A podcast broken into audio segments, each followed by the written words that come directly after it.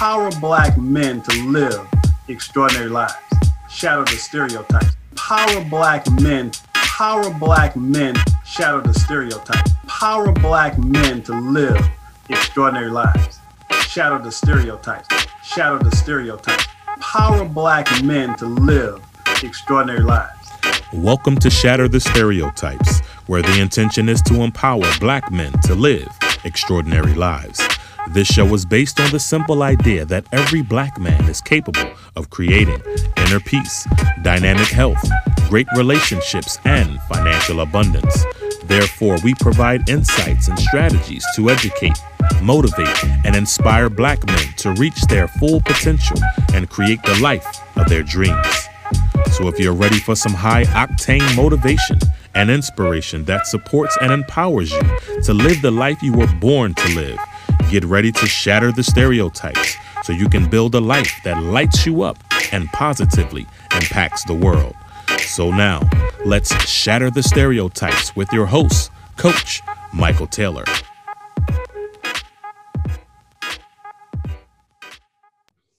Hello, and welcome to Shatter the Stereotypes, where our intention is to empower Black men to live extraordinary lives. You see, there's never been a shortage of Black male role models. There's only been a lack of exposure of those role models. So the intention here is to showcase and highlight Black men who are doing amazing things in the world. And joining me today is a guy who is doing just that. His name is Dr. Armon Perry, and he's a professor at the University of Louisville Kent School of Social Work. So without further ado, let's welcome him to the show. Dr. Perry, how you doing this evening? I'm pretty good, Michael. How about you? All right, doing fantastic, man. So glad you've taken the time to, to join us on the podcast. As mentioned, we want to highlight and showcase Black men who are doing amazing things, and you are definitely doing that. We're going to talk a little bit about your work and your book, but first of all, let's kind of jump in with a few icebreaker questions. So, first of all, tell us where you're from and give us a little bit of idea what it was like growing up for you. Okay. Um, I live in Louisville, Kentucky, uh, but I'm from Montgomery, Alabama. So uh, Alabama is home. Um, what was it like growing up? I, I, growing up was interesting. My my dad was was in the military, so uh, my family bounced around a good bit. Uh, we lived in a number of different everything from North Dakota to Honolulu, uh, Columbus, Mississippi, and a, a, handful of other places as well. So uh, we, we bounced around a good bit until my mom and dad got divorced, and then we uh, settled there in Montgomery where my mother.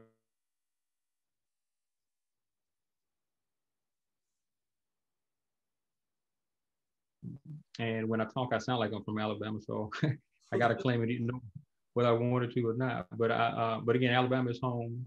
Um, yeah, I a big family, uh, surrounded by a lot of love, uh, a lot of encouragement.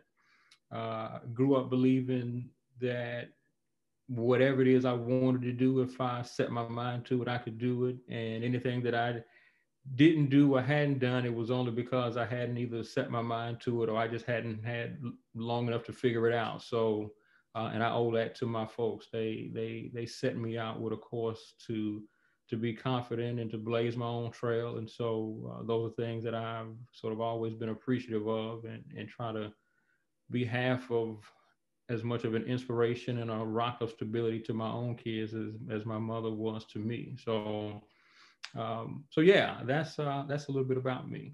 Uh, nice. When, yeah, when when I'm not working, uh, again, I, I went to school in Alabama did my undergraduate work at Alabama State, a small HBCU in my hometown, and did all my graduate work at the University of Alabama. So when I'm not uh, when I'm not working and hanging out with the family, I'm usually watching college football. So that's all of that is a function of where I'm from.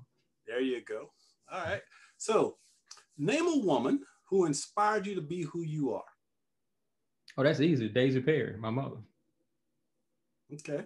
And yeah. name a man that you look up to and admire. A man, uh, let's go with Marshawn Brown. That's my stepdad. Okay. Yeah. Now, name a book that you love and tell me why you love it. Dr. Seuss. Oh, older, older, older places you'll go, right? Um, Isn't it amazing how Dr. Seuss, because I mean, I'm 60, uh-huh. and I still love Dr. I still, I still love Dr. Seuss. Yeah, it's it's interesting, right? I, I think I, I, think this is a title of a book. Everything you need to know you learned in kindergarten. I, I think that's a title of a book. But uh, I, but I found it to be true though, right? Um, yeah. When you think about some of the core and basic principles you learned as a as a small four, five, and six year old kid, if if it's possible to hang on to those things and sort of develop a routine of implementing and practicing those things. If if you can do that in a relatively consistent manner for the most part you'll you'll be fine. And imagine a world if all of us did that right? If all of us stuck to those core principles that we were that we were taught and that we learned in, in elementary school. So yeah so so dr seuss is a go-to for me. It's also the case that much of the way that i understand the world is through either cartoons or hip-hop music so which is a weird and interesting sort of a juxtaposition Um, but I oftentimes make references to, to cartoons or to hip hop because, again, that's the way that I understand the world. But if I didn't go with uh, Dr. Seuss, Older Places We'll Go, um, I think another one that was really, really inspirational for me was Carter G. Woodson's uh, Miseducation of the Negro. Okay. Uh, so, so those are two go-tos for me. So, so let's let's move over to we're talking culture. So, if you love movies, name one of your favorite movies.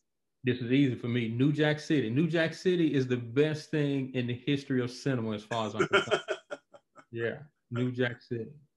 I think it was a, a, perfect microcosm of American society and culture. Uh, the the combination of patriarchy and capitalism, and the ways in which uh, those things lead to exploitation and uh, which is as American as American Pie, Chevrolet, and baseball.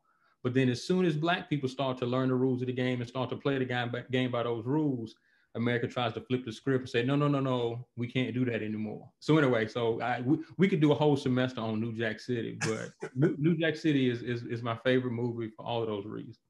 Okay, so if I grabbed your phone right now, your MP3 player, who would be on your playlist?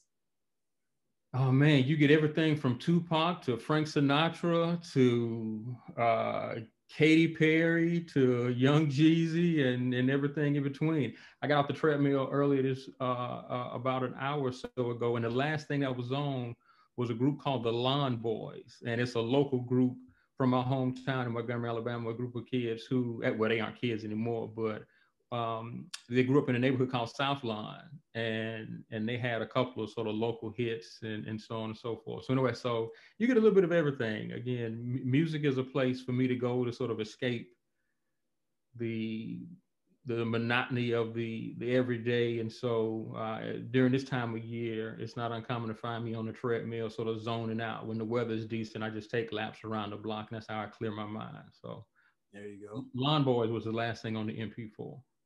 Now, if I gave you a magic wand and you could create anything your heart desired, what would your life look like 10 years from now?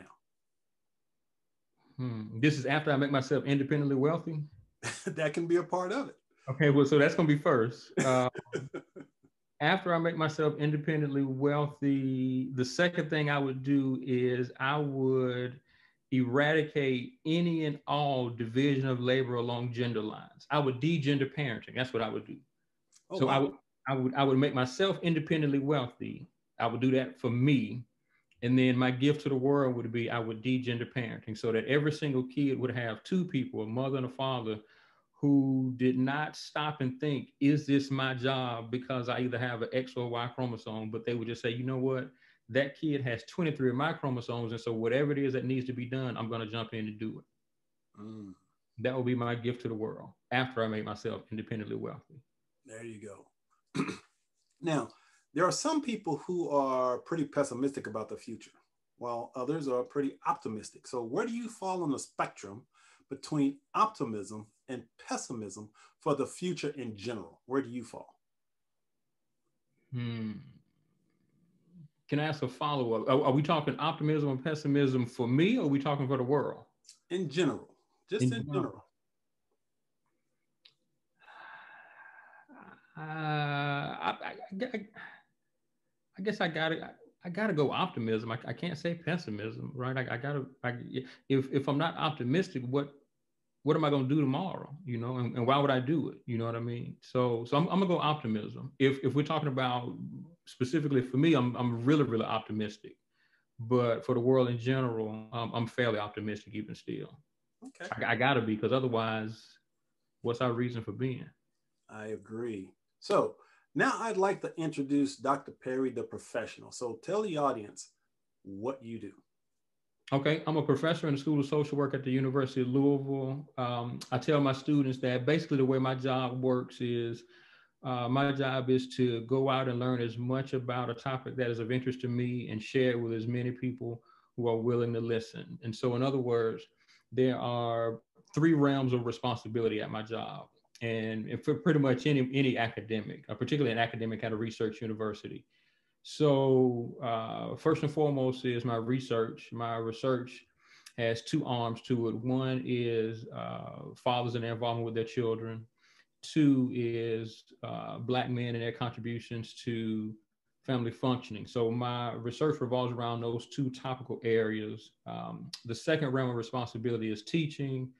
Um, as it stands now, I teach intro to social work. So uh, it's a class for mostly freshmen and sophomores, students who um, feel like they may have an interest in becoming a social worker, but they're just sort of filling it out and want to see whether or not this is something that they want to spend their life doing. Uh, and so we go through about 10 different fields of practice, try to debunk some myths. Folks have some preconceived notions about what they think social work is, usually because they've seen it on like Law and Order or some bad sort of Hollywood depiction or portrayal that paints social workers in this really, really weird light. But anyway, so we spent some time debunking myths and introducing them to about 10 different fields of practice. So there's the research, there's a teaching, and then there's a service component, uh, service to the local community. I serve on a couple of nonprofit boards here in town, um, service to the university. I got get stuck doing committee work at the university, and then uh, also serve on a couple of uh, professional boards that are sort of national professional boards in the field of social work. So research, teaching, and service, those are the realms of responsibility with the first two taking precedence over the, the third. Um, and my university is a research university. So the honest truth is the thing that we spend most of our time thinking about and doing is the research because that's the thing that's rewarded in in our field. So but I owe a lot to the the educators who coached me up and trained me as a as an emerging scholar and as a, a young person. So I, I, take my teaching seriously. I think that um, for me, education is is a lot like uh, HDTV, and so I tell my students that once you learn things, you cannot unlearn them, and it's a lot like going from watching that small TV that sat on the big TV at your grandmother's house to watching a 75 inch flat screen in 4K, right? The world sort of opens up to you and you you just can't go back to watching the small TV that sits on the big TV. The world is is no longer the same. You you won't be the same once you become a learned and educated person. So I take that responsibility very very seriously. Nice. now, one of my books is titled the Cure for Onlyness, a Black Man's Guide to Joy, Passion, and Purpose.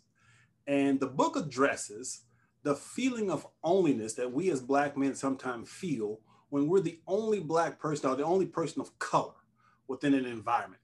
So I'm absolutely certain that you've had that experience. And if so, how do you deal with it? So to answer your question, absolutely, I've I've, I've experienced that uh, several several times, um, and and I don't have to tell you this, but I'm sure you already know, and I would imagine most of your listeners know as well. Every sort of step or every rung that you ascend on whatever this sort of professional ladder is, the lonelier or the onlyer it gets, right? Um, you find yourself in really, really rarefied air. Um, so how to deal with that? I you know I don't know. I, I think I like to think of myself as a as a pragmatist and as a as a realist, and so I just I just deal with things as they come. Now it's also the case that I mentioned to you that I'm an ex-military brat, so I have quite a bit of experience being the new guy, right? Um, I'm also so anyway. So in addition to having quite a bit of experience being the new guy, Um, I'm also from a neighborhood in Montgomery, Alabama that was inhabited by Crips, Bloods, Vice Lords, and Gangster Disciples. But it was Montgomery, Alabama, so there was still a whole bunch of racist white people too. And so being able to sort of, uh, I think code switch is the language that's oftentimes used. Code switch, sort of build and develop and cultivate relationships in a strategic manner um, is something that I grew up having to do. Um, you you wouldn't have made it out of the neighborhood had you not been able to do that. So it's almost a sort of a Darwinian survival of the fittest type situation, right? The people who don't develop those types of skill sets, they don't make it. Um, and so, for those of us who were able to sort of figure that out and navigate that and be able to successfully negotiate it, it's something that you can take with you. It's also the case that my first full time job was in Washington, D.C., in the House of Representatives. And so, I learned there, if I didn't learn anything else, that what you say matters less than whether or not you can say it in a way that resonates with other people. Mm. So what that means is you necessarily have to spend time sort of thinking about and assessing people to see what drives them, what motivates them. Because if it is you're looking to get something out of them, you do yourself a lot of favors by being able to frame and craft your message in a way that is more likely to land with them, even if it means it doesn't come across or is framed as a way that you would uh, initially or intuitively put it. So I think all of those things put together have uh, helped me um, deal with this sense of onlyness that you that you mentioned i think yeah and i i i get a sense that you mentioned darwin and you know he always said that the ones that would survive would be the ones who could adapt to change mm-hmm. um, and so that ability to adapt to change to adapt to environments to adapt to you know like i said different segments of society is, is, is the key to success. Uh, as a man who happens to be black, obviously we we we we become really good at adapting. Uh, I think that's that's that's that's one of our gifts. I think that's how we've survived in this country, our ability to adapt. Mm-hmm. But I also know that it can be lonely sometimes. Uh, as black men, I know that you know my very first book. I wrote a book called "Brothers Are You Listening." A success guide for the new millennium. And the very first chapter was called the That's What White People Do mentality.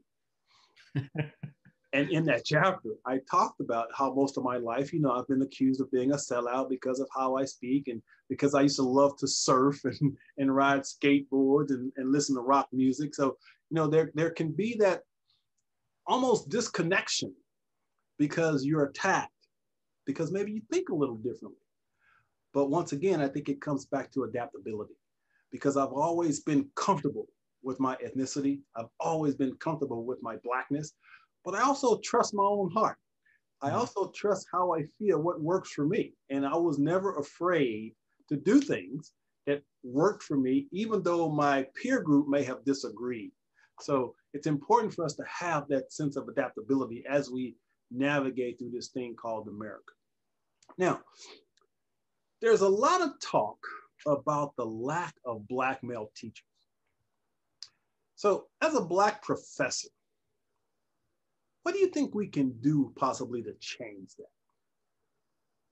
What can we do to change that? Um, I, I think I think that that's a really good question. Again, you're talking to someone who works at a university where there are, if I'm not mistaken, close to 1,800 faculty and maybe 150 of them are black, right? Um, so less than 10%. Um, and when you're talking full-time professors at the rank of professor, which is at the highest rank, there may be like 27, 28 at the whole university, right? Which is outrageous. Um, that to me, that borders on criminal, right? Um, and so this is a really, really important question because it's not all that uncommon for me to get students to show up, and this is obviously pre-pandemic, just show up in my office unsolicited, no appointment, um, no nothing, just cold call, knocking on my door saying, uh, Doc, I don't know you and you don't me, but you don't know me, but I heard you were a black dude in social work. Mm. Right. and so folks are just looking for a familiar face, right? Um, and what's interesting is I've been at the University of Louisville for 12 years, so I've been there for quite quite some time now. And although chronologically, most of the people that I work with are still older than me from a sort of a tenure standpoint, I've been there for again a, a good bit of time. Um, and in many circles, I not just me, but people who otherwise you wouldn't think would be seen as sort of senior scholars like that's sort of the space that I'm in, which is crazy because again, like when I'm not at work or when I'm walking to class, like I'm literally listening to like the same mixtapes that my students are listening to. You know what I mean? Um, and so, I mean, so that's cool. Um, and I appreciate having people sort of look to me in that way but I think that again, it's another space and another area that's really, really lonely, right? um, and when I think about, to me, like this sort of the sad, sad reality that folks just show up again, sometimes not even in my major, right? Um, but they're just looking for somebody to have some discussion, and conversation with about, hey, like this is what happened today. Like what should i think about this? Am i tripping if i'm believing this or like what's going on here? So on and so forth. Um, especially like first generation students right? Um, so anyway so so back to your question what what can we do? What should we do? Um, I, I think we just got to get more aggressive. And by we i mean like these universities uh, these school systems we have to get more aggressive about recruiting um, I was getting ready to say people of color, but let me stop. I don't want to say people of color. I want to speak specifically about Black people. Right? Because sometimes people say people of color, like that's coded language for like international folks. You see what I'm saying? Sure. Um, and again, I'm a I'm a black man who is a son of the American South, and so I know better than to support state sanctioned discrimination. Like I'll be the biggest butthole in the world if I were to do anything like that. So when I say this, I want to be clear that I harbor no ill will, no animus toward any group of people. Again, that runs counter to my people's entire existence in this place. But I also believe that America has a special sort of hatred for Black people, right? Um, and given that that's the case, I think that the remedy should be special and unique. Uh, and so we ought to be targeting Black communities. We ought to be, and when I say target, I'm talking about funneling additional resources aimed specifically at Black communities uh, to to inhabit these classrooms and these universities with people who look like the student bodies that universities are clamoring to recruit because it fits and supports their diversity, equity, and inclusion initiatives, right? You got to be able to do that on the faculty side as well and the administration side, right? Because you got to have decision makers. Because um, as we both know, right, if as has been said, if you don't have a seat at the table, right, you might be on the menu. You know what I mean? Right. Uh, and so, and so, anyways, I, so I, so we have to get more aggressive. We have to take these things seriously. We have to put put our money where our mouth is. And and the the biggest thing that we need is we need courage, because there's always going to be a faction of our society that pushes back and say, well, that's reverse discrimination or you can't use race as a metric for creating different types of programs and no that's foolishness because again america has been willful and intentional about locking our people out of these situations. And so we got to be willful and intentional about redressing those issues and creating the type of equality that america claims it's all about right? Um, and so I think that's what's needed. We need courage. We need access to resources. We need seats at the table. And we also got to have the right kind of folks in those seats because um, some of our people, even if they land in these spots and spaces, some of them um, are skin folk, but they ain't kin folk. Right? like, let's be clear. Some of these folks Harriet Tubman would have left behind. right? Right. And so I think we need to be strategic about once we get access to opportunities and we're looking to create pipelines, I think we need to be really, really intentional about the people that we put or we nominate for these positions because um, if we don't, then we could have folks who don't mean us well and set us back, right? So again, so I, I don't know, I don't know if I'm even really responding to the question, but these are the things that come to my mind. Right? Yeah, I think, and, and I think you're you're right on. Uh, systemically, obviously, there's some issues, uh, but I think one thing that's been missing from us mm-hmm. is exposure. How do we put people like yourself mm-hmm. in front of the young black men so they can see what's possible? Because if we pay attention to mainstream media, what are we going to get? So the reason that I launched this podcast is I wanted to put people like you up front so that young black men could be exposed to conversations with men like yourself.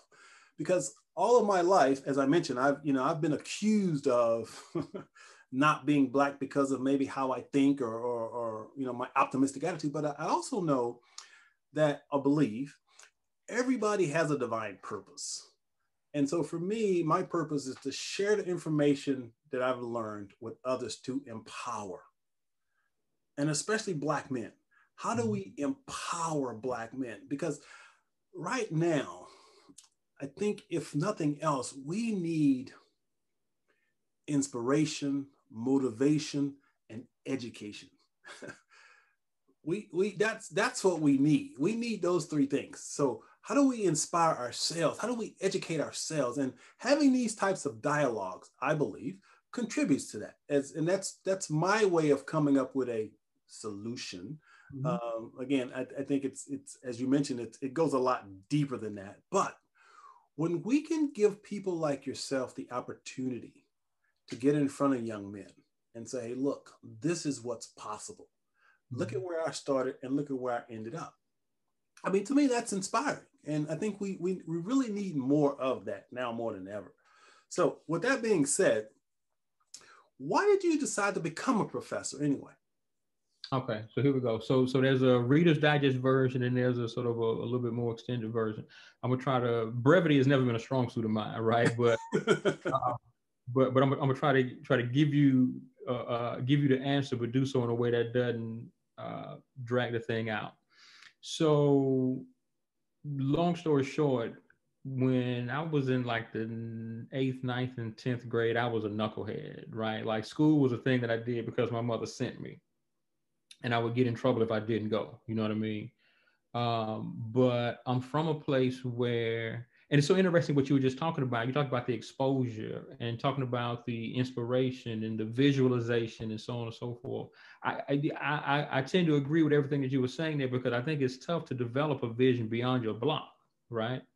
Yes. Uh, and so it, so and, and it's also the case that I grew up in the 90s. This was like before the internet. So it's like you couldn't just sort of log on to the World Wide Web and start envisioning these things that were sort of foreign to you. But I think even even in a contemporary way where you still have access to those types of things, I think folks it's something different to have it tangible to you. You know what I mean? Um, so in a way, so when I was in like junior high and the early part of my high school, I was just sort of going through the motions. And when when I was set to graduate, the benchmark for success in my neighborhood was whether or not your car had automatic windows and the air conditioner worked. So if you didn't have to lean over and roll the window down, if you just push a button, like you were the man in my neighborhood, right? And so I'll never forget when I was in high school. So I graduated high school in 1997. When I was in high school, there was a car lot that was right around the street from my grandmother's house, and they had a 1992 Honda Prelude on the lot. So again, I graduated in 97. So at the time, this car was already five years old, right? So they had a 1992 Honda Prelude, and this was the baddest car you've ever seen in your life, right? I was like, man, like if I can get my hands on that car, like I'm gonna be the man in my neighborhood. Like it had a sunroof, it had a spoiler on the back, it already had rims on it. I mean, it was just like it was just gonna be like magical, right? So anyway, I met a guy who ran a rug warehouse. And he told me, he said, you know, once you graduate, you can get a job at the warehouse. And if you do well, you can rent a forklift and you can make eight and a quarter an hour, $8.25 an hour. And so I started doing the math. I was like, okay, eight and a quarter times 40 hours a week. That's like a little over $300 a week times four. That's a little over $1,200 a month. Man, I could get that Honda Prelude and I'll still have money to go and hang out on the weekend. Like, and so like, this was my plan for life, right? Um, until um, until I got to the 11th grade. Bumped into a woman named Vivian Ledbetter. She was my 11th grade literature, literature teacher. And she kept trying to force the Iliad and the Odyssey down our throats and Geoffrey Chaucer's Canterbury Tales. It's like, come on, like, I'm not reading that. Like, no, again, nobody in my neighborhood knows anything about the woman of Bath. You know what I mean? Like, that's not what we talk about in, in my neighborhood. And again, I'm going nowhere with that anyway, right? So she recognized that I was there was no chance I was going to do anything with the Iliad, the Odyssey, or the Canterbury Tales. She comes to me, she says, "What are you interested in?" She called me one day after school, and I said, "Well, like, what do you mean?" She's like, "What are you interested in?" I said, "Well, Tupac just came out with a double album, All Eyez on Me." and it was the best thing in the history of music as far as I was concerned. So she said, okay, we'll bring it in. Like, see, the CD-ROM had just come out, right? And so Ms. Ledbetter was, she was a 70-year-old white lady. But to her credit, she sat down in her classroom every single day for about two weeks. And she could only stomach one song. I'm sure her ears would bleed leaving out of that classroom in the afternoon. But to her credit, every day after school for about two weeks, she sat down and she listened to one song from the album she said, for whatever reason, you like this stuff. And if you're willing to actually do a comparison, a, a, a comparison contrast paper between Tupac's All Eyez on Me versus his Me Against the World album, the album that came immediately before that, I'll let you switch your topic for your documented essay, which was the major project for for for the English lit class. And so I'm like, okay, cool.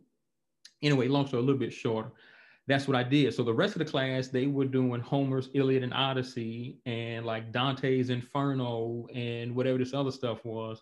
Meanwhile, I was listening to uh, Me Against the World and All Eyez on Me and doing a comparison sort of a paper. Well, um, I ended up passing the class, and the next year, going into my 12th grade year, when I signed up for home ec, because that's where the girls were, they wouldn't let me take home ec because I had a special request on my choice form for a journalism class. Ms. Ledbetter had recommended me to write for the school newspaper and had worked out an arrangement to where I would do a music column. So every Tuesday when the new music came out, students would send in recommendations or CDs or cassettes or whatever the case was. I would take it home and listen to it write a music column and it would appear in the school newspaper. And so anyway, so like that was when like the light bulb went off. Like I can now see the utility of education. So it's not just reading books because the teacher said so, but if you learn, you can actually do something with it and you could possibly put yourself on a track to be able to use this stuff to support yourself through a vocation or a job for the rest of your life. And so at that point, it's like, okay, well, never mind the eight and a quarter at the rug warehouse running the forklift maybe I can be like a journalist or something like that. I don't know, right? And and so at the time, Ed Gordon, Ed Gordon used to do the news on BET. Oh yeah. Right. Oh yeah. And so like I would double up and watch Video Soul with Donnie Simpson and Sherry Carter. I don't know if you remember Sherry Carter. I had the biggest crush on Sherry Carter. Oh my God. Anyway, so I could watch Donnie Simpson and Sherry Carter, and I can get my get my my my uh, my music fix, and then double up and watch the news with Ed Gordon. So anyway, so it just sort of put me on a track to realize that there was utility in education. Long story a little bit shorter. When it came time for me to to pick my job, I'm a social worker by trade, but for any number of reasons, I decided to go back and work on a PhD because I wanted to put myself in position to train the next generation of social workers. And so the reason why I do what I do, this is five minutes of life you'll never be able to get back. But in a lot of ways, it's an attempt to uh, to pay back the people who poured so much into me. Um, because if we were sort of to go over the chronology of my life, it seems like just at the right time, there were so many people who just showed up and were strategically placed in my life that got me to whatever the next little space was, right? Um, and again, it started with my mother keeping her foot uh, literally and figuratively planted firmly in my backside to keep me out of trouble and keep me going forward. But then even when I got beyond whatever the experiences of my family of origin were, there were always people strategically placed in my life who said caught me and moved me to the next little station. And so if I could be there, and so I always feel indebted to those people, even to this day. Uh, and so if I can serve in that sort of a capacity for anybody else, I feel like I've I've served my purpose. You talked about purpose a little earlier. Um, what so, a fantastic story. That's yeah. amazing. Isn't it amazing how teachers, and, and this is why teachers are so important, and it it still amazes me how, as a society, we don't value teachers because of the impact they have on our lives. I had a teacher in elementary school named Miss Bussy, mm. happened to be a white woman. And Miss Bussy knew um, the violent situation that I was in as a kid. But she took it upon herself to make sure that when the kids were not in the class and I was the only one there, she'd hug me and she'd mm-hmm. tell me, Michael, everything's going to be okay. Because I'd come to school with scars and stuff like that. And CPS was being called on me several times. So she, she knew, you know, that I just needed that special attention. And she ingrained in me in elementary school that the key to my success in getting my life in order, if you will, was right here. She says, Michael, she says, you're a genius. She said, you're so, so smart. I just need you to focus. If she says, if you'll just focus on your work, she says, and use your brain. She says, you can get out of the situation. And in elementary school, she she was my rock because I was separated from my mom, and again a bad situation. But this woman took it upon herself to give me that special attention and that love and that support that I needed as a kid. And to this day, um, she is probably after my mom the most influential person in my life um, because she set me on the on the path of learning and understanding that this was the key, and I'm, I'm forever indebted to to her. Yeah, absolutely. So, and, and just like Dr. Seuss said, older places you'll go, right? Absolutely, absolutely. Yeah. So um, now I want to talk about what you're really passionate about and what you do. So you started a program called the For Your Child program. So tell us a little bit about why you started it and what it was about. Okay, so th- again, a little bit of background. Again, by trade, I'm a social worker. Um, and so back in the early 2000s, I was, uh, you just mentioned CPS. Like, I, so if I lived in your hometown, that may have been me knocking on the door, right? Like, I was a, a foster care social worker working with kids who the state of Alabama said didn't have parents who were willing or able to take care of them what I found was as I got to meet families, that wasn't true as often as the state said it was, right? And so we weren't doing really much of anything to reach out to dads. Um, and so family services was really cold for moms and kids right? Dad was not really even a part of the equation, right? There was no real expectation that we reach out to dad. There was no expectation that we even know who dad was. There was no expectation that we even asked. I found that curious because um, the agency that I work for was called the Department of Human Resources, right? So imagine the irony, right? Um, at the Department of Human Resources, we were being willful and intentional about cutting ourselves off from half of the kids' family. And so I just started doing like reconnaissance work on my own, trying to figure out who these guys were, what their situations were, because I was just looking for resources for the kids. And in tracking down some of these guys, I realized that not a lot of them would have been viable placement options, but all of those men had brothers, sisters, uncles, aunts, mothers, brothers, cousins, and surely the kids would have been better off living with a paternal relative rather than just hanging out with us in foster care. You know what I mean? And so it was it was then when I started to take a real interest in the role that fathers play in the family. Because I worked for an agency that was supposed to be about supporting families, and we were doing the exact opposite, right? We were pushing dads out. Like, man, this is crazy. This is backwards. Um, I, I, I, would flash back from time to time to being in Miss Ledbetter's class, and she would force, say, for instance, Macbeth down her throat, right? And I would go to my go to my job and we have to file termination of parental rights petitions to permanently separate kids from their families so they will be free to be adopted. I would look down at my hands and I like, oh my God, like I just killed Duncan, right? Like just like oh, just like on Macbeth, you know what I mean? Um, because I felt like I had those families' blood on my hands just by going to work and doing my job. I was separating families rather than doing what I thought I was there to do, which was to help people.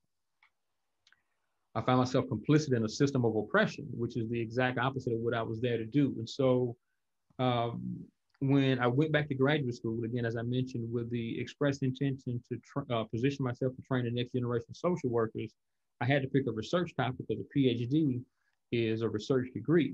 And so for me, it was a natural uh, and organic sort of a fit to work with that. So the For Your Child project was just basically a continuation of my interest in working with men and working with dads so that uh, they could increase their capacity for taking more active roles in their children's lives. It's also the case that, and I tell people this, I grew up playing Little League Baseball, but I wasn't very good. And the coach told me once, he said, Perry, swing hard just in case you hit it, right? Uh, and so I figured that if I'm going to be doing this work, then I needed to swing hard just in case I hit it. And to my way of thinking, that was the case, and still is the case, that the biggest area for growth, the biggest opportunity for impact is working with dads. Again, imagine a situation, this gets back to the second thing I would do with that magic wand you asked me about. Imagine a situation where every single child had two people who would do whatever it was that it took to make sure that that child had a healthy and safe uh, childhood without regard to whether or not they were male, female, man, woman, dad, mom. No, you just had two parents who would go to the nth degree to make sure that you had everything that you needed. We would literally change the world overnight, right? And so that is my job. That's what gets me up in the morning uh, to create a situation where every single child has at least two people who will go to the mat to make sure that they have everything they need. And so, for your child is uh, a project where we enroll non-resident dads into a program that features 28 hours of parent education and some case management services. So we try to work uh, specifically with dads around parenting, co-parenting, communication, conflict resolution, uh, child development, discipline, um, as well as getting them connected to resources in and around the community that can help them either find a job or if they already have a job, find a job that pays a higher wage or find a job that works better with their schedule that allows them to take more active roles in their kids' lives. Uh, so anyway, so that's what we do. We've been at it uh, for a little over five years. Um, project started through a grant from the federal government, and and so what we've learned is that many of the dads that we've worked with, um, because they're non-resident dads, they've been uh, marginalized and pushed aside in some cases away from their children for quite some time now. So what we're looking to do now is retool that program so that we can work with a younger set of um, parents to get involved and intervene before they get to the point where there's so much uh, co-parenting baggage and co-parenting scar tissue where moms and dads are sort of at each other's throats and not willing to work together in the spirit of cooperation. So our new project is um, taking what we've learned from For Your Child and retooling it so that we work with uh, adolescent and young adult parents to do some of the same things, healthy relationships, responsible parenting, economic mobility, that sort of thing. Nice. Now, my specialty is the changing roles of manhood and masculinity in society. It's what I've been writing about for the past 25 years. And I think the most important shift in this country is the a re-emphasis on fathers. Um, because you know, as men, we've been conditioned to believe that you know we have basically three primary responsibilities: provide, protect, and procreate. Mm-hmm. The problem is, as men, we weren't taught how to connect. And there's a disconnect emotionally that a lot of men experience because we just haven't had the role models, if you will, of men teaching us how to authentically be men. Mm-hmm. Um, one of the things that I loved is I saw a little video that you posted about an exercise that you do with men with some blue and yellow balloons. Tell us about that exercise. Yeah, yeah, yeah. The, the balloon activity. Um, and so one of the opening activities in our curriculum in our fatherhood program is is what we call the balloon activity. And the setup is we bring the dads into the space, and every dad gets a bag full of balloons, and you get yellow balloons and you get blue balloons. Blue balloons represent your responsibilities and your obligations, whether it be a mortgage, car payment, student loans, electric bill, whatever the case may be. Yellow balloons represent your children. So the dads write the names of their children on the yellow balloons. They write the names or the title of their responsibility or obligations on the blue balloons. And as you might imagine, the more responsibilities and the more children you have, you might have a handful of balloons depending on what your situation are. So at all at one time, and again, we would usually have anywhere from 10 to 15 dads in the room. And so there's a lot of balloons. So all at once we say go. And the activity is designed for the dads to throw all of their balloons up into the air. And the object of the activity is for them to juggle all of their balloons without allowing any of them to hit the ground. Sort of a microcosm for life, right? This idea that you don't want your the ball, you don't want to drop the ball, you don't want the egg to slip through the cracks or whatever case may be. You certainly don't want the balloon to hit the ground. And if any of the balloons are going to hit the ground, you definitely don't want the yellow balloon to hit the ground because that represents your children. Even if your electric bill has to slip for a month, or even if the car payment is late, if it hits the ground, that's one thing, but you can't let little Bobby hit the ground. You can't let Sally hit the ground, right? And so 10 to 15 guys, 50, 60 easily balloons in the air is basically a madhouse, right? and typically what happens is a dad will get into a space where he overdoes it when he pops one of his balloons into the air and it starts to get away from him and so you got dads bumping into one another. You got balloons being crossed over. You got people pushing other people's balloons all over the place. Like it's just going.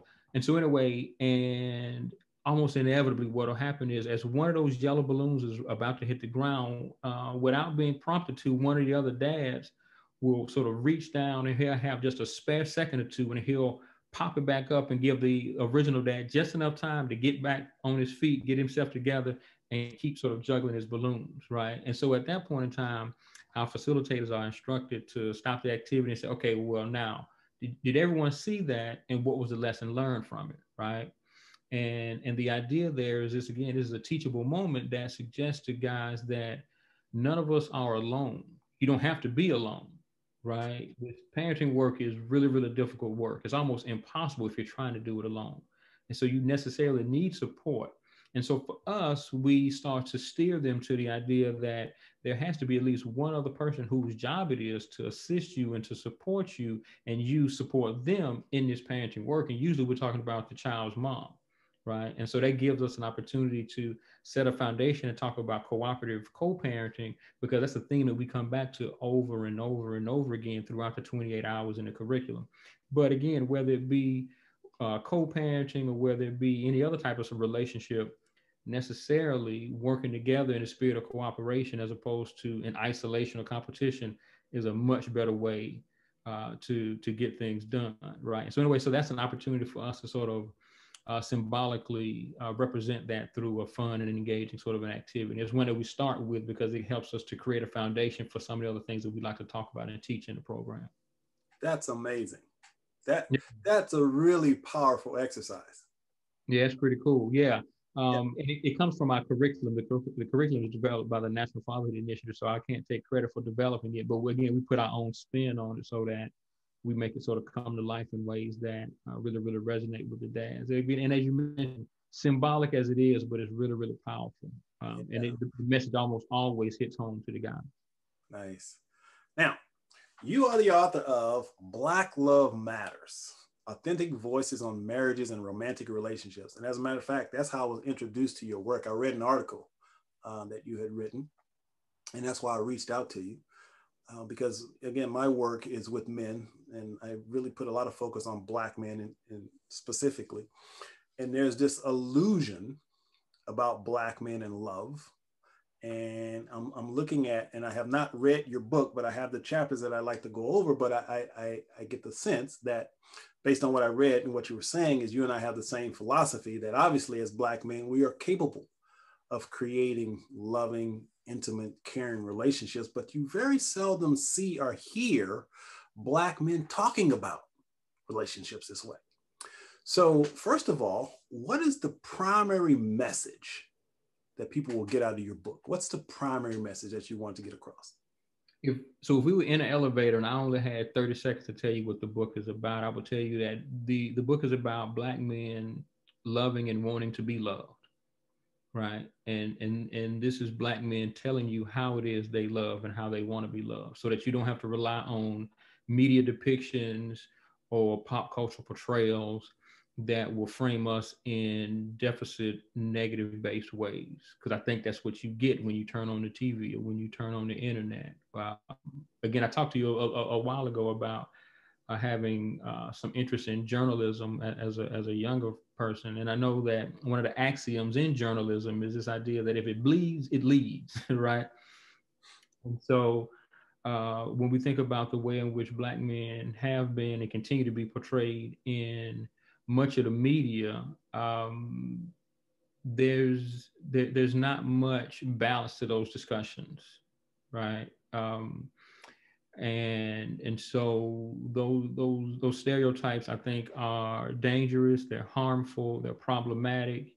and people absorb those things, and it seeps into their skin, into their consciousness. Not much different than the lotion that you and I put on our bodies every morning and people walk around with that and they've created a narrative about who and what we are um, and it's one that is not at all accurate when you sit down and actually talk to black men right rather than simply talking about black men so anyway so that's what the book is about it's about how black men love and want to be loved yeah and, and that's the reason why i started this show um, shatter the stereotypes because as a matter of fact i wrote an entire book called shattering black male stereotypes as you can see behind mm-hmm. me here and I bas- basically break down what I call the 10 most destructive media generated illusions about Black men.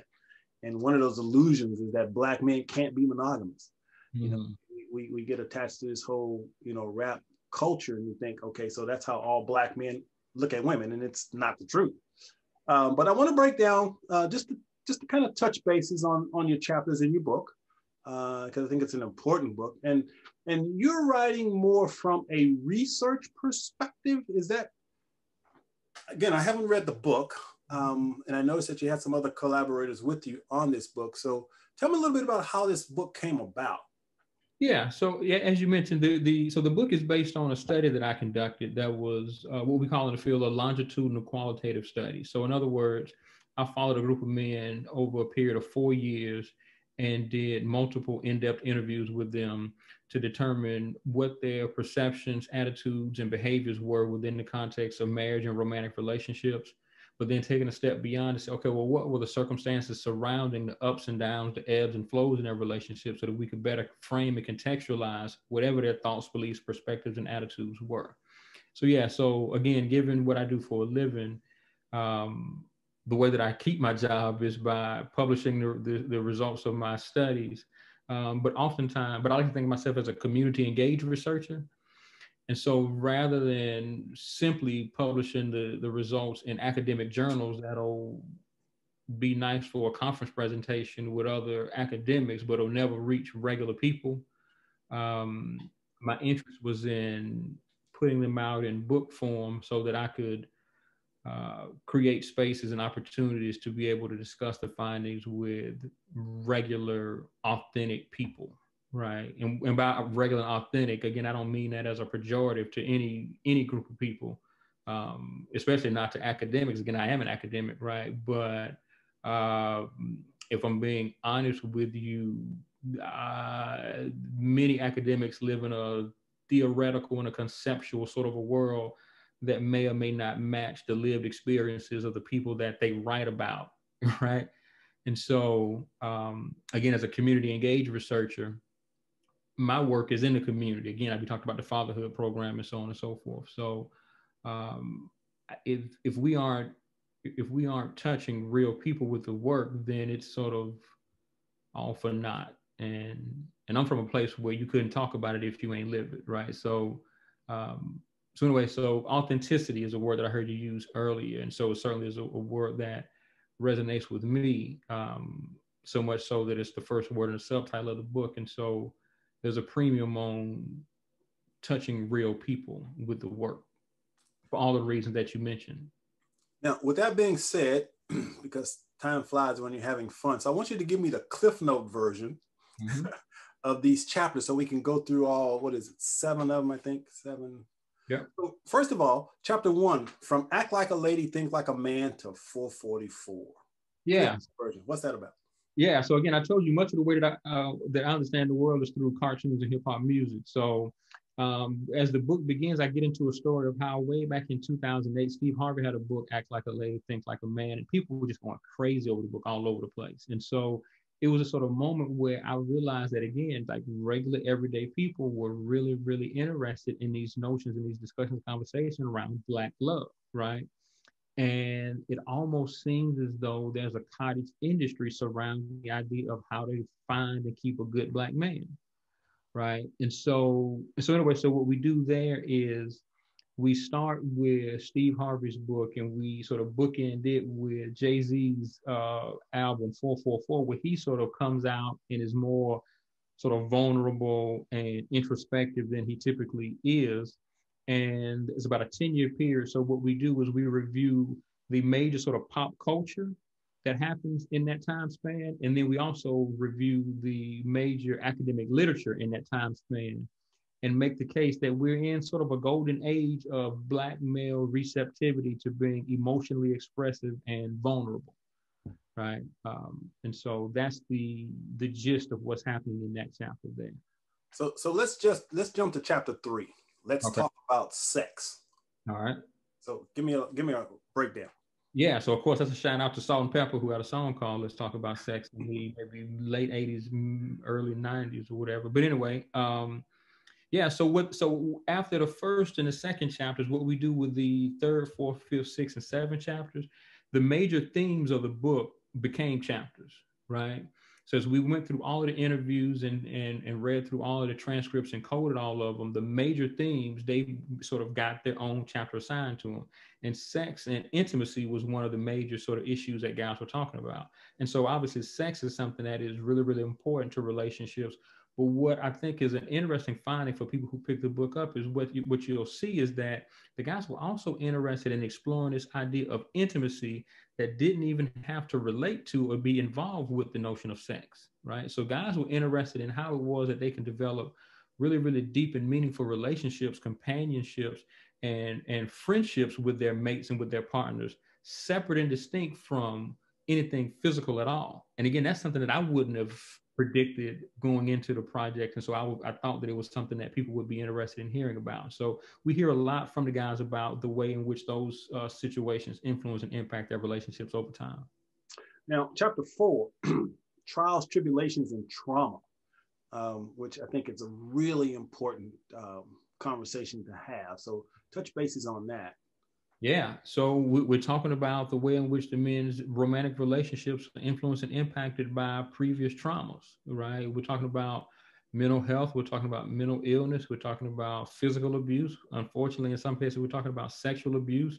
And we're also talking about what a lot of the guys described as relationship trauma, just basically early relationship experiences that went negative that impacted them into the distant future, right? So as you approach or as you engage men in the here and now, you'll find them acting and behaving in all types of ways. But it's the important question is not what's wrong with you. The question is what happened to you. It's a question we rarely ask, right? And but we see the manifestations of it. And sure. so when a lot of what we see is the negative and deficit frame depictions and portrayals, what we don't see is the story behind that and what led to it. And so we sort of get into that as the guys were really, really courageous in sharing a lot of their history with me, a lot of their stories with me from the standpoint of things that happened to them that set them on a trajectory, either good, bad, or ugly, um, as it relates to their marriages and romantic relationships. And so that's what we deal with in that particular chapter. Yeah. And one of the things I talk about uh, a lot in, in my books is the importance of making peace with your past understanding how childhood trauma still impacts your life as an adult and being willing to heal those traumas. And again, for, as Black men, I think we really need to have that conversation more often uh, to help us unpack some of our emotional baggage that mm-hmm. we don't even realize we're carrying around. Um, touch on love and manhood real quick. What, what do we have there? Yeah, so we just get into the, the, the guys' uh, concepts of masculinity, right? So whether or not so the, the core question in that chapter is whether or not being involved in a romantic relationship has influence or impact on their ideas about what it means to be a man And so for some of the guys, they said it did, and for other guys, they said that it didn't. But then we explore their reasons for responding to the question in whatever ways that they did. What was interesting was that for a lot of the guys, and this is what led to the interest there was in some of my previous work, what I found is that a lot of men, when you talk to them about identity and to define masculinity for themselves, they sometimes struggle with it and they default to simply looking to be the opposite of what they think is feminine right? But but that's but that's so not being feminine is not an identity right? Like that's just sort of looking to reject what you think is sort of either negative or deficit framed. And so we're looking again go beyond that. So we wanted to explore that and we do that in that chapter where we get into the guy's concepts of masculinity and the reasons behind that really taking a deep dive into those types of discussions. Wow. We need we need to have another conversation so we could go a little bit deeper in this because I, I, I love where you're going with it because this is what I've been writing about for the past 20, 25 years. But my, my, my final question here for you, and first of all, where can people find the book if they're interested? Is that something that's available or is that only an academic? No, no. Uh, well, so so to answer your question, no, it's, it's, you can get it on Amazon. Okay. Um, but a better route would be to go to Rowman and Littlefield. That's the the publisher. Um, now, again, it's it's the book is written is based on a study, but it's written in a way that uh, lay people will understand it and get a good bit of use out of it. So it's not a lot of jargon or anything like that in it. I think it's an easy read. Um, but again, because I'm an academic, there's an academic publisher, Rowman and Littlefield, and uh, if you use the discount code Lex L E X three zero A U T H twenty that's Lex 30 off 20. Uh, Rowman and Littlefield is offering a 30% discount because again, um, because it's an academic publisher, the they set the prices in an academic sort of a way. So you can get a 30% discount using the discount code Lex 30 off 20 at checkout. But again, that's only if you go through rowmanandlittlefield.com, but the book is available on Amazon and Books a Million and Barnes and Noble and all those other places, wherever you would find books. So, as you were finishing up this book, what surprised you the most?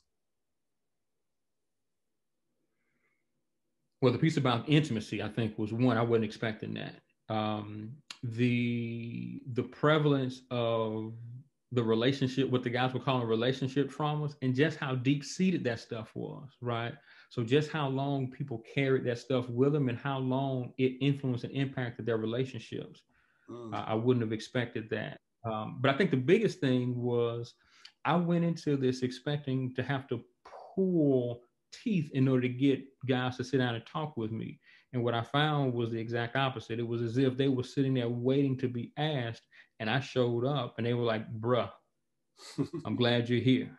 Right. Because again, like I had no relationship with these guys previous to the study, right? Like I would it wasn't like we were friends and we were uh had any sort of previous connection. Um I was people may have known me from my work in the community, but other than that, uh, these were people who I just came across as a part of the study, and the the level of courage and and forthrightness and receptivity they had to sharing what for many of them were some of their deepest, darkest, and most intimate sort of moments. That was eye opening and certainly surprising. So, the biggest sort of surprise was the level of courageousness and openness that the guys exhibited as a part of the project. Well, I will assert that most men, most men really want to have these types of conversations. But they don't even know they're available. they don't have access to environments in which these conversations occur. So that's why with my podcast, I give men that opportunity to have these types of dialogues and conversations because deep down we're longing to be loved. Period. that's that's what we're longing for. And unfortunately, a lot of us don't have the emotional tools to experience what authentic love really feels like. And so mm-hmm. engaging in these types of conversations, and, and, and obviously it goes a lot deeper than that and us talks about, you know, emotional healing and stuff like that. But again, I really believe, and especially black men, I think we're hungry for this. I. I think I think now more than ever, you know, we're wanting to move past the negative stereotypes, but more importantly, just feel connected to our authentic selves and just to really be comfortable in our own skin and not wear these societal labels and and and and, and, and wear these masks. I like to call them, you know, we wear these masks. And I think men want to take these masks off. And so once again, that's that's why I do what I do, because I, I give men a space to take those masks off and to get real and to say, hey man, I, I I'm, I get it. I, I'm, I'm there for you. I appreciate this space because when you create that space of, of safety and give men the freedom to really speak from their hearts, that's where healing occurs. And yeah. uh, we, we, we need that now more than ever. So I, I with, agree more. Yeah, absolutely. So with that being said, as we wind down now, see, I, I, I love having these conversations, but time just go by too fast. Mm-hmm. But, but first of all, how can people connect with you uh, if you've got social media or whatever? If you you know are interested in having people connect with you, how would they connect with you? Yeah, absolutely. So um, uh, Armon Perry is the name. Uh, University of Louisville. My email address is arperr01 at louisville.edu. Um, I have a, a, Facebook account. I have a Twitter account. I even have an Instagram, and and all of them are Armon A R M O N underscore R underscore Perry uh, P E R R Y. And so I think that's the easiest way to get a hold of me.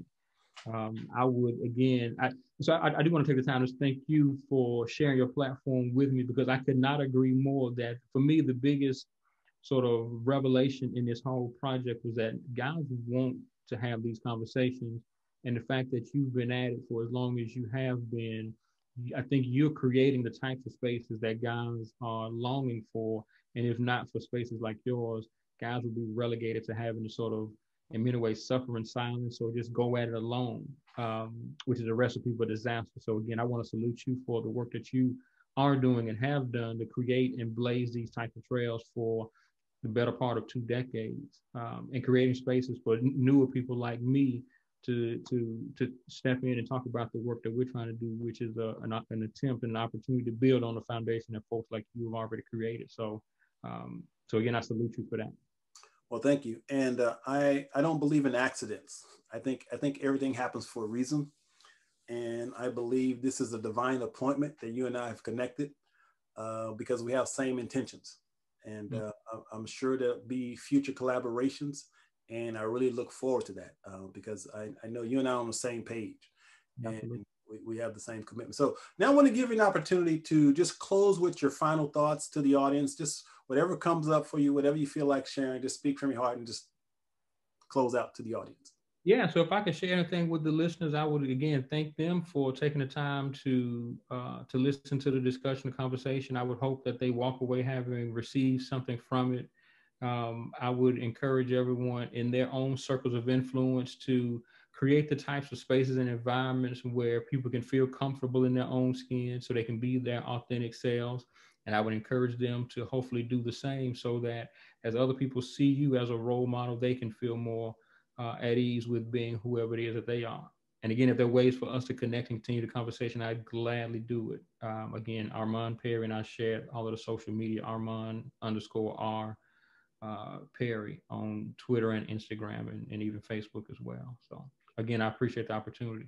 Yeah, and uh, whichever means of communication works best for you, Facebook, Instagram, let me know and I'll put a link underneath the interview so that people can just after they watch it they can just click on it and go directly to whatever site you like you like using the most okay well I, so I, I tend to use facebook the most because again okay. brevity is not my strong suit so twitter puts that artificial limit on how much you can say right. uh, which puts me in a box but so yeah so facebook is usually where where i spend most of my time but i'm trying to do a little bit more because it seems as though um, younger people work more with Twitter and Instagram than than Facebook. Um, so, yeah, I'm I'm trying to get acclimated to to using them all. There you go.